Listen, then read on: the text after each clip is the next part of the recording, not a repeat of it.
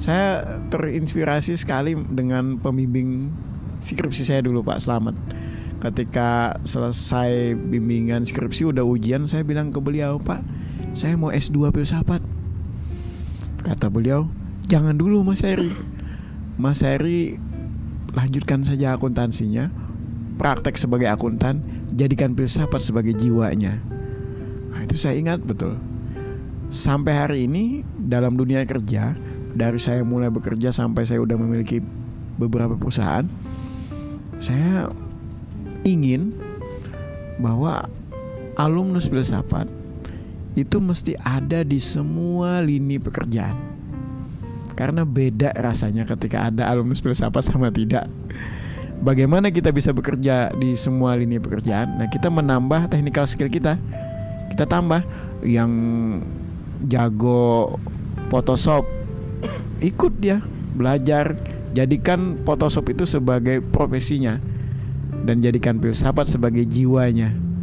Yang pengen buka resto, ya dia mulai belajar jadi karyawan resto, tanpa harus baperan kan dalam menyajikan makanan, dalam menata meja, dalam mengelola keuangan resto. Gak usah baperan lah, gak usah terlalu dipilsafat. Ini technical skill yang harus Anda kuasai, gitu.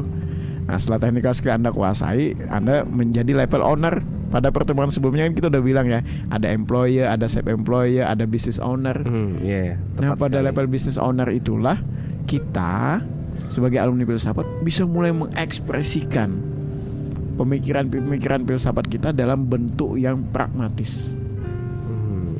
Sehingga pragmatismenya itu sesuai takaran, sesuai dosis. Betul sekali. Dan perbuatan pragmatis ini bukan perbuatan yang tanpa dasar dan bukan amoral ya. Iya.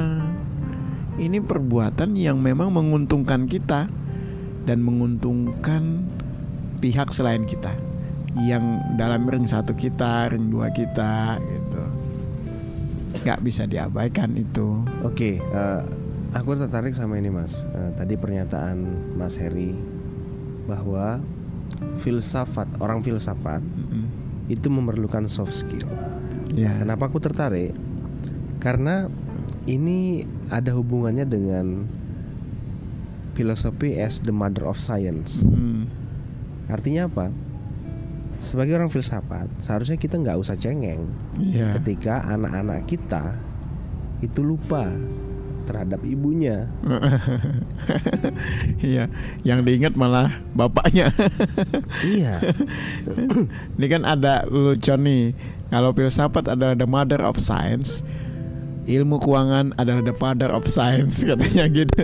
Iya. Jadi ada banyak ya. Iya. Jadi ibu akan tunduk sama bapak katanya. Oke. Yang saya maksud di sini nggak cengeng, itu kita ya tengok-tengok lah anaknya gitu kan. Iya. Tengok-tengok apa yang dikerjakan anaknya. Jangan merasa pintar sendiri. Iya, oke. Benar. Jangan merasa tua. Penyakit orang tua kan menyebalkan.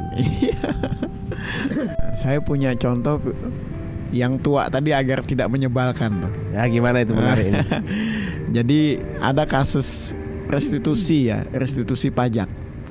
Restitusi itu wajib pajak minta pengembalian uang yang dia klaim lebih bayar kepada negara. Oke. Kebetulan saat itu uangnya 13 miliar itu. Dia kelebihan bayar 13 miliar diminta dibalikin. Ada pemeriksaan kan? Di sini saya merasakan menghadirkan kembali filsafat dalam perdebatan pemeriksaan. Yang sederhana ya ceritanya, perbedaan pemahaman tentang sewa. Karena di undang-undang perpajakan memang kadang-kadang masih ada celah, kita bisa mendefinisikan kembali. Saya bawa tuh ilmu filsafat tuh, bagaimana cara tentang mendefinisikan sesuatu itu. Nah, disitulah argumen saya menangkan. Karena kita memahami bagaimana sisi ontologinya, epistemologinya, aksiologinya kan, kita bawa dan hasilnya cair kan, mendatangkan keuntungan ya ratusan juta dalam tangan saya pegang. Oke, jadi ini gambarannya. Artinya filsafat itu menempati satu kondisi satu level lah ya. Iya. Yang kemudian kita bisa menjembataninya dengan satu hal yang bersifat sangat duniawi. Betul sekali. Dan kesenangan tidak akan didapat tanpa ketika mengabaikan yang sifatnya duniawi. Oke, menarik ya.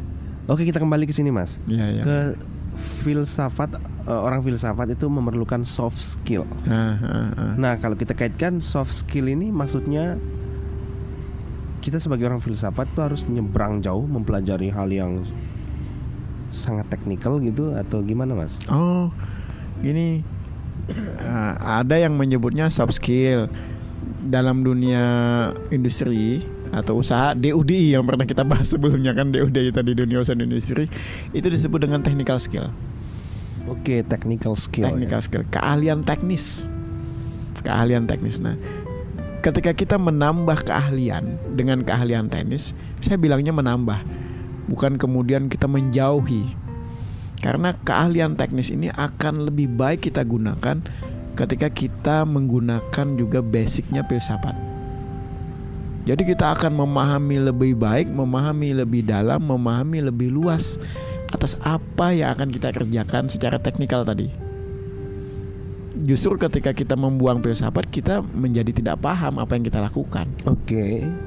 Tuh, kita hanya follower, ngikut-ngikut. Padahal kita bisa mengubah pemahaman orang banyak, kita bisa mengubah keadaan. Karena kita memahami alat ini, kita bisa gunakan lebih baik dengan pemahaman yang lebih baik. Dan pemahaman yang lebih baik, kalau orang sekarang kan nyebutnya multidisipliner. Multidisipliner bagi saya menempatkan yang satu tetap lebih tinggi dibanding yang lain. Saya akan lebih menggunakan namanya pendekatan holistik. Oke, holistik itu sama nggak dengan interdisiplin? Tadi kan multi. Ya, berbeda ya. Menurut saya berbeda. Pada pendekatan holistik tidak ada satu disiplin ilmu yang kita unggulkan. Pada pendekatan holistik kita harus membangun satu tujuan dulu yang kita tetapkan. Maka kita pakai semua disiplin ilmu. Di dunia usaha itu begitu, Mas Odi. Hanya yang menjadi dasar tujuannya adalah profitabilitas. Meskipun harus nginjak-nginjak yang lain. Gua untung dulu, lo untung belakangan. Lo untung apa enggak ya enggak penting, yang penting saya untung duluan. Nah, ini yang jadi masalah. Dalam bisnis juga kita pendekatannya holistik. Ya, itu yang saya pernah bilang, kalau politik itu kejam, bisnis kayaknya lebih kejam. Karena dalam bisnis pun ada politiknya gitu ya. Dan yang bisa mewarnai itu orang filsafat. Karena dia mampu melihat lebih luas. Oke. Dia memahami lebih dalam.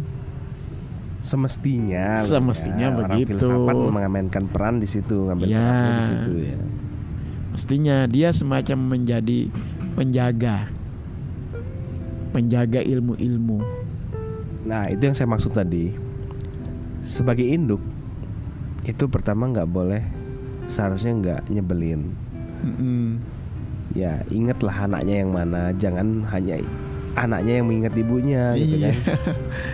Sehingga ada jembatan bahwa progres dari sains, anak-anak dari filsafat, ada kesinambungan dengan progres dari filsafat itu. Iya. Terutama dari segi problemnya. Jangan-jangan hanya orang filsafat yang menganggap itu sebagai problem. Anak-anaknya enggak kok, itu enggak problem, enggak perlu dimasalahin lah hal kayak gitu tuh kan. Yeah. Sementara filsafat itu masalah, bro. Hei, kalian anak durhaka, ini masalah. Enggak kok, enggak penting itu. Ngapain mikirin kayak gitu kan. Nah, itu bukti bahwa tidak harmonis hubungan itu. Nah, tadi seperti kata Mas Heri, dengan orang filsafat memiliki soft skill, maka soft skill itulah yang menjembatani abstraksi filsafati dengan model pengetahuan induktif yang dominan dari dunia-dunia praktis. Betul. Pengetahuan yang based on evidence, based on experience gitu kan. Iya, sering diabaikan memang ketika untuk memasuki induktif, kita mulai dari satu yang deduktif. Tapi begitu kita sudah mulai mengenal yang induktif, deduktifnya sering kali kita abaikan. Padahal semuanya kan berawal dari, dalam ilmu statistika kan jadinya bahasa deduktif-induktif ini, kita mulai dari deduktif. Tapi sebelum masuk ke yang deduktif, ada lagi basicnya. Apa yang mendasari statistik itu? Apa yang membangun semua kepentingan, membangun semua pemahaman atas kenyamanan, membangun semua pemahaman atas tujuan? Filsafat. Jadi filsafat bisa mengingatkan kita kembali ketika jalannya satu proses induktif ini kok mulai menyimpang dari tujuan. Kok kita jadi gak bahagia lagi ya? Kok tetangga kita jadi miskin gak ada yang bantu? Kok alam semakin rusak pada diam-diam saja? Ingat gak tujuan awal? Oke. Ingat gak zamannya Socrates, Aristoteles kan? Lupa ya sama itu ya. Nah, siapa yang bisa mengingatkan? Hadirlah alumni-alumni filsafat pada setiap lini-lini kehidupan. Oke, nah ini kita bahas mungkin di berikutnya ya. Kesulitan dari orang filsafat untuk masuk engage ke dunia praktikal itu. Iya. Kalau tadi mungkin kita otokritik ya. Saya sebagai orang filsafat dan Mas Heri juga orang filsafat, bahwa kita perlu ada jembatan ke hal yang praktikal. Tapi kita nih pengen, kita balik ya, kita pengen bikin jembatan, tapi mereka sangat pragmatis dan gak penting. Menganggap kita sebagai orang tua yang terlalu sok kebijak-bijakan, sok panjang pikir, malah nggak berguna untuk mencapai tujuan, nggak efektif, nggak efisien gitu lah. Oke, kita bahas di episode berikutnya. Iya, siap.